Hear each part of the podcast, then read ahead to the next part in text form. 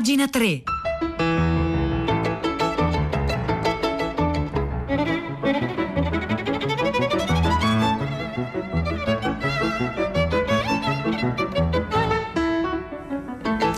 Buongiorno da Marzia Coronati, sono le nove e un minuto di venerdì venti agosto. Ben trovate, ben trovati a Pagina tre, la cultura nei giornali, nel web e nelle riviste. Noi oggi iniziamo dalla scuola. Mancano poche settimane al nuovo inizio delle nostre scuole e anche le pagine culturali dei giornali sembrano prepararsi alla, alla riapertura. Quelle di cronaca e di attualità in realtà non hanno mai smesso quest'estate, visto il clima eccezionale in cui quest'anno si riparte tra molte incertezze e dubbi che hanno a che fare ovviamente con la situazione sanitaria, i vaccini, il Green Pass, vaccini sì, vaccini no. Noi però non ci occupiamo di questo, ma ci focalizziamo, ci focalizziamo in questo caso sui contenuti che la scuola potrebbe o dovrebbe veicolare agli studenti. Lo facciamo con un articolo di Luigi Ballerini uscito oggi sulle pagine di Repubblica, in cui eh, Luigi Ballerini si chiede perché molti insegnanti ancora oggi diffidino dei romanzi contemporanei e sottopongano ai loro ragazzi solo dei classici. Allora, Luigi Ballerini scrive: esiste una strana resistenza a fare entrare la narrativa contemporanea per i giovani nella scuola italiana. Resistenza che cresce quanto più si sale di ordine, dalla maggior facilità di ingresso nella scuola primaria fino alla barriera quasi invalicabile dei licei. A essa vengono, vengono di solito contrapposti in antagonismo i testi considerati classici. Per molti basta trovare l'aggettivo contemporaneo accanto al lemma romanzo perché si alzi la critica di epigonismo, superficialità, approssimazione stilistica e formale, serialità, sudditanza al pensiero comune e alle logiche commerciali. Non che questo non accada, sarebbe ingenuo e ingiusto negarlo, ma è un errore estendere il giudizio a tutta la produzione attuale. Apprezzo, scrive Luigi Ballerini, la correzione che al riguardo Gianluigi Simonetti ha operato già con il titolo di un suo saggio, La letteratura circostante. Contemporanea localizza solo nel tempo una produzione letteraria, circostante invece la contestualizza meglio anche nello spazio, e ciò ha evidenti implicazioni positive. Quindi d'ora in poi in questo articolo Luigi Ballerini farà riferimento alla letteratura non contemporanea bensì circostante. Si aggiunga, scrive Ballerini, poi il fatto che anche la classificazione per giovani di per sé confina i romanzi in una nicchia minoritaria, li localizza in una specie di area cinquantuno letteraria che li rende oggetti alieni cui sarebbe precluso l'accesso agli adulti.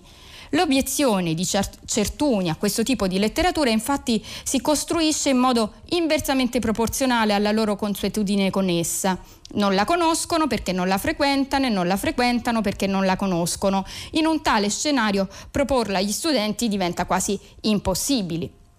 Il per giovane poi è veramente un pregiudizio duro a morire. Personalmente ritengo che dire che i libri con giovani protagonisti debbano essere letti solo dai giovani sarebbe come dire che i gialli debbano solo essere letti da ladri o assassini, visto che ne sono protagonisti. Ma l'ha scritto meglio Lewis nel suo saggio Tre modi per scrivere per l'infanzia. Sarei tentato, scriveva Lewis, di stabilire la regola in base alla quale una storia per bambini che piaccia solo ai bambini non sia un granché.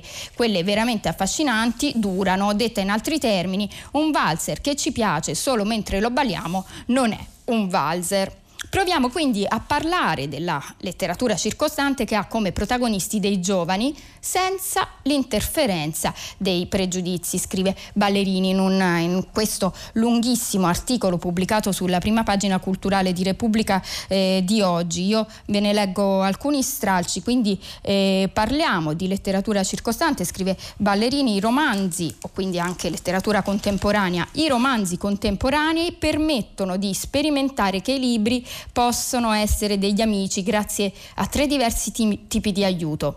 I temi aiutano crescere oggi non è esattamente come crescere nell'Ottocento. Se anche la questione del diventare adulti è la stessa, essa però si coniuga in modalità inedite. La contemporaneità pone sfide nuove: la rete, il digitale, la vita più mostrata che vissuta, la fragilità degli adulti, la famiglia che spesso non esiste più. Ritrovarle nelle storie ha un sapore speciale.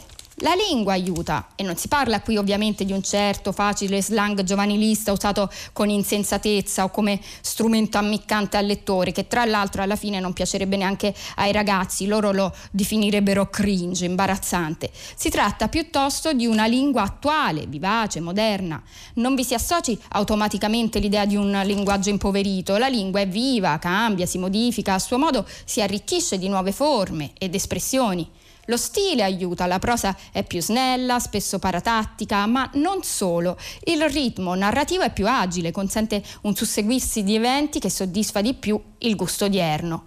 Ritenere che un linguaggio più attuale, un ritmo più incalzante significhino necessariamente un impoverimento della lingua e del testo nel suo complesso resta tutt'oggi un preconcetto radicato in molti.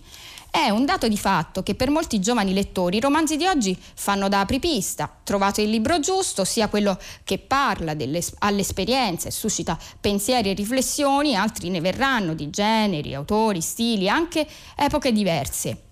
Allora, arriviamo alla conclusione di questo articolo, che secondo me è centrale. Qual è allora il rapporto con i cosiddetti classici? Il vero errore è porre i due tipi di narrazione in antitesi o in alternativa. La narrativa di oggi può introdurre i classici. Per molti ragazzi i classici sono un punto di arrivo e non di partenza. Situazioni percepite come lontane, uno stile che può risultare faticoso, la necessità di traslazione più o meno simbolica sull'attuale possono costituirsi come ostacoli insormontabili per alcuni, ostacoli che talora scoraggiano definitivamente la lettura e allontanano dai libri. Trovo del tutto condivisibile il punto di vista di Calvino a proposito del rapporto classici-contemporanei. Ne parla in Perché leggere i classici. L'attualità, scriveva Calvino, può essere banale e mortificante, ma è pur sempre un punto in cui situarci per guardare in avanti o indietro. Per poter leggere i classici si deve pur stabilire da dove li stai leggendo, altrimenti sia il libro che il lettore si perdono in una nuvola senza tempo. Ecco dunque che il massimo rendimento della lettura dei classici si ha da parte di chi ad essa sa alternare con sapiente dosaggio la lettura di attualità. Questo lo scriveva Italo Calvino in Perché leggere i classici, ma questa è anche l'opinione di Luigi Ballerini, che conclude questo articolo che trovate oggi su Repubblica. Nessun antagonismo fra classici e contemporanei, quindi. Essi non sono alternativi, sono piuttosto complementari.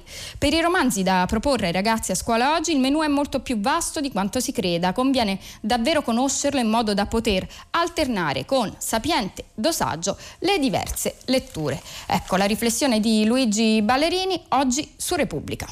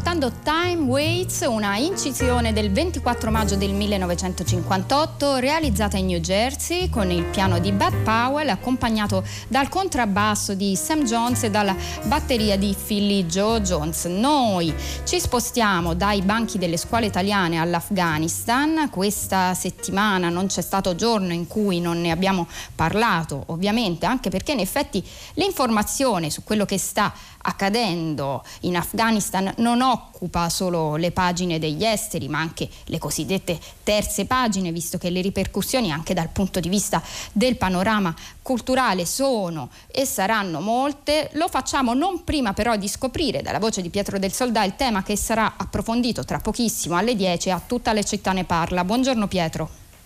Eccomi Marzia, buongiorno a te, l'ascoltatrice e gli ascoltatori di Pagina tre. Beh, il tema è l'Afghanistan anche per noi. Abbiamo dedicato quasi l'intera settimana di Tutta la città ne parla a quanto è accaduto in quel paese. Ieri le, la puntata di approfondimento uh, su, su, anche sul ruolo dell'Occidente e dell'Europa con Romano Prodi, Emma Bonino. Poi ci siamo collegati con l'aeroporto di Fiumicino, dove era in arrivo eh, un'attivista afghana, e dalla voce del fratello abbiamo capito quanto dolorosa sia la storia di quelli che stanno Eh, cercando in tutti i modi di andarsene. Ne parliamo ancora perché stamattina a prima pagina alcuni ascoltatori, Carlo da Trieste, Maria, Mauro da Roma, hanno esposto la necessità di, di capire un po' meglio cosa c'è nel cuore e nella testa degli afghani oltre quelle immagini che feriscono. L'ultima in ordine di tempo che ha colpito la sensibilità di tutti è quella delle mamme che cercano di far passare i propri figli consegnandoli a dei soldati britannici oltre il filo spinato in aeroporto. E giustamente addirittura usano due espressioni che possono urtare sia Maria che sia, che, sia Carlo e Maria che, che Mauro, cioè non adottiamo uno sguardo manicheo, il male è tutto da una parte, i talebani, i buoni dall'altra parte. Eh, insomma, già usare questa espressione implica un, così, una considerazione positiva sui talebani che forse è il caso di lasciare di lato, e tuttavia è una richiesta di, come dire, maggiore complessità dello sguardo. Quindi noi oggi ci facciamo aiutare da chi la società afghana la conosce, quella urbana e quella rurale, per capire davvero cosa sta accadendo nel cuore, nella testa, nel dei più giovani, dei meno giovani. È uno sforzo che dobbiamo fare dalle dieci in diretta, Marzia. Grazie Pietro. Tre tre cinque cinque sei tre quattro due nove sei è sempre il nostro numero per scriverci. Il nostro contributo oggi a quanto sta accadendo in Afghanistan viene dalle colonne digitali del Post, con un articolo a firma di Marino Sinibaldi, eh, già direttore di Radio tre, oggi presidente del Centro per il Libro e la Lettura eh, del Ministero della Cultura. Questo articolo, ehm, il Post lo titola così: salvare qui quel che è perso a Kabul. Sinibaldi mh, accende i riflettori su eh, un tema di cui abbiamo anche parlato a questi microfoni pochi giorni fa, quello dell'accoglienza. E scrive Sinibaldi: l'accoglienza è un valore più semplice da definire ma più difficile da praticare. Non c'è bisogno di indicarlo come l'unico possibile riscatto dall'orrore coloniale, ma certo in questo momento deve manifestarsi anche come accettazione della responsabilità verso le conseguenze della guerra, che in misura diversa appartiene a tutti, a chi ha pervicacemente voluto la sciagurata avventura afghana, magari in misura maggiore, ma non possiamo consentirci ingenerosità proprio adesso. Più che augurabili ma striminziti corridoi, dovremmo a questo punto spalancare smisurati varchi di salvezza a tutte le vittime certe o possibili, ma anche a chiunque dall'Afghanistan cerchi un luogo dove esercitare con un minimo di coerenza quei valori che siamo stati capaci di proclamare ma non di difendere. Non si tratta solo di non tradire più una pratica umanitaria già mille volte negata, ma di sventolare un'autentica manifestazione di fraternità. Se la guerra in Afghanistan è davvero finita e perduta, la battaglia per erodere quanto resta di imperialista, colonialista, bellicista nei valori umani occidentali si combatte qui. Sta nel difendere la qualità e la libertà del nostro dibattito pubblico, per aprire spazi e accogliere idee proprio mentre dovremmo accogliere esseri umani che non possiamo più abbandonare a nessun tipo di destino. È l'unico modo, conclude in questo articolo pubblicato sul Post punto it Marino Sinibaldi, è l'unico modo ora per restituire agli afghani sconfitti il senso e il luogo di una speranza, altrimenti eh, Kabul è sola. Ras- lasciatemi aggiungere che i corridoi, chi, i corridoi umanitari, chi li organizza da anni, come ad esempio la Federazione delle Chiese Evangeliche Italiane o la comunità eh, di Sant'Egidio, chi porta avanti queste operazioni sa bene che è solo un piccolo primo passo che dovrà presto trasformarsi in una volontà politica a livello europeo, internazionale, una volontà a sistematizzare gli spostamenti di chi è in fuga dal suo paese perché la sua vita è in pericolo oppure perché semplicemente non è una vita dignitosa. Leggevo proprio poche ore prima eh, della diretta sul sito del, dell'A S G I, avvocati che lavorano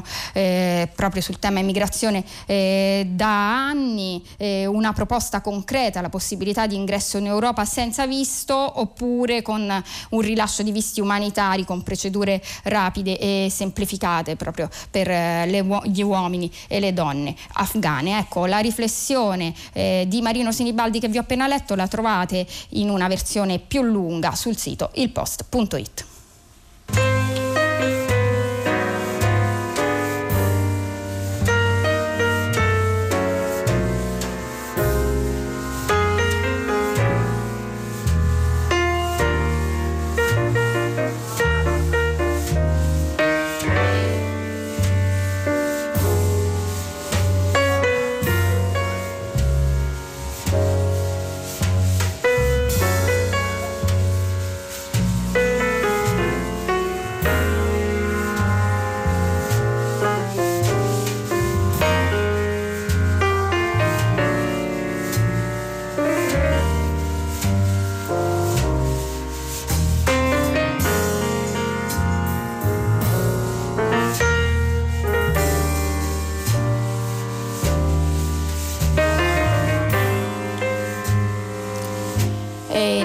diciassette Noi andiamo a sfogliare le pagine del venerdì. Il venerdì oggi ha molti articoli che vale la pena segnalare, per esempio un ritratto di Roland Topor, l'irriverente artista francese che viene raccontato sul venerdì da Davide Brullo. Poi c'è un'intervista a Gino Tellini, il biografo di Aldo Palazzeschi, e poi da Parigi un articolo di Anaïs Giori che ci aggiorna su quello che sta accadendo in questi giorni eh, all'Arco di Trionfo francesi. Infatti è iniziato l'impacchettamento dell'arco, eh, l'opera postuma dell'artista bulgaro Christot, morto lo scorso anno, che come forse saprete per gran parte della sua vita ha impacchettato luoghi e oggetti spesso giganti. Adesso è la volta appunto dell'Arco di Trionfo, scrive Anaïs Ginori sulle pagine del venerdì. E, mh, l'idea di avvolgere il monumento in cima agli Champs-Élysées, dove brucia la fiamma del milite ignoto, era venuta a Christot e a sua moglie Jean-Claude oltre mezzo secolo fa. Coppia inseparabile, erano anche nati lo stesso giorno, avevano cominciato a fantasticare di un gesto visionario negli anni sessanta, quando erano sbarcati nella capitale in fuga dal regime comunista bulgaro, prendendo in affitto un piccolo monolocale e vendendo ritratti per guadagnare qualche soldo. C'era già l'idea di impacchettare il mondo, che avrebbe portato Christot a ricoprire i cancelli di Central Park, oppure il Reichstag a Berlino, alla scogliera di Little Bay in Australia, a immaginare ombrelli gemelli tra i bachi e Los Angeles e izare una gigantesca tenda nella valle del Colorado.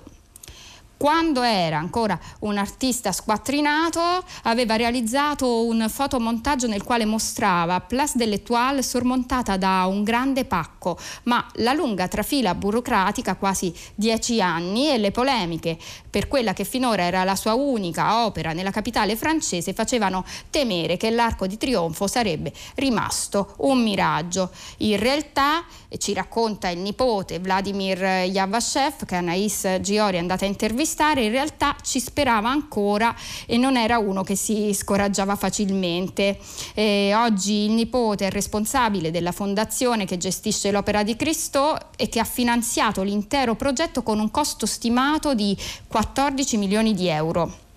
L'occasione si era presentata due anni fa, quando il Centre Pompidou aveva proposto di organizzare una grande retrospettiva dedicata all'artista eh, naturalizzato americano. Non amo le retrospettive, io voglio vivere attraverso le opere, aveva spiegato Christot, che ormai era solo perché Jean-Claude era morta nel duemilanove.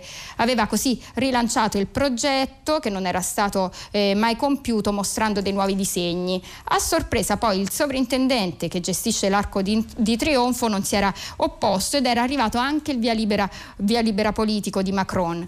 I colori scelti per l'involucro, blu, rosso con il bianco dell'originale, ricordano la bandiera tricolore. Sarà come un oggetto vivo che si animerà al vento e rifletterà alla luce, aveva spiegato l'artista per convincere le istituzioni. Le pieghe si muoveranno, la superficie del monumento diventerà sensuale, la gente vorrà toccare l'Arco di Trionfo. Si è fatta poi la mostra al Pompidou, che era stata inaugurata nell'ottobre del duemiladiciannove e si era conclusa in anticipo a causa della crisi sanitaria. Il cantiere sul monumento ai caduti era slittato di un anno. Dopo pochi mesi Christot è morto nella sua casa di New York senza riuscire a vedere il suo sogno realizzato, ma il Centre Pompidou e le altre istituzioni francesi hanno voluto mantenere la promessa fatta all'artista. Così il monumento sarà coperto con venticinquemila metri quadrati di tessuto in polipropilene blu argento e settemila metri di corda rossa, entrambi materiali riciclabili. I lavori sono iniziati, sono iniziati dopo il quattordici luglio, la festa nazionale, e il nipote ha raccontato che tre squadre stanno lavorando ventiquattro ore su ventiquattro per completare in tempo l'opera. Una volta metallica è già stata installata sotto l'arco principale, accompagnata da gabbie di protezione per le parti scolpite. Le corde e le tele saranno consegnate alla fine del mese e l'installazione avrà luogo la settimana prima dell'apertura. Quasi due mesi di cantiere per sedici giorni di esposizione, dal diciotto settembre al tre ottobre. Poi lo smantellamento per riportare il monumento al suo aspetto originale dovrà essere fatto rapidamente, in tempo per le commemorazioni dell'undici novembre, armistizio della Grande Guerra. E conclude Anaïs Giori questo articolo con una riflessione del nipote di Christot. Non bisogna cercare particolari messaggi nell'opera di Christot. L'artista aveva definito una volta il suo lavoro come un grido di libertà, rintracciando la genesi di tutto nell'indignazione provata davanti alla costruzione del muro di Berlino nel millenovecentosessantuno. Per la prima volta allora aveva disegnato l'imballaggio di un edificio per mezzo di un collage fotografico. Poi non si è più fermato, ha compiuto imprese che sembravano impossibili, altri sono rimasti a lungo nel cassetto, come quella dell'Arco di Trionfo, che potrebbe non essere l'unica opera postuma. Christot infatti era da anni in trattative per una gigantesca installazione nel deserto di Abu Dhabi, fatta di migliaia di barili di petrolio multicolori, ispirandosi al Mastaba, la tomba mon- monumentale della civiltà egizia. Alta centocinquanta metri, nelle parole dell'artista doveva essere la più grande scultura del mondo e, contrariamente ad altre sue opere effimere, è stata pensata per essere permanente. Il primo schizzo del Mastaba risale al millenovecentosettantanove e, confida il nipote Javachef, ne stiamo discutendo con le istituzioni e speriamo di riuscire a sbloccare anche questo progetto. Insomma, la resurrezione di Christot non è ancora finita.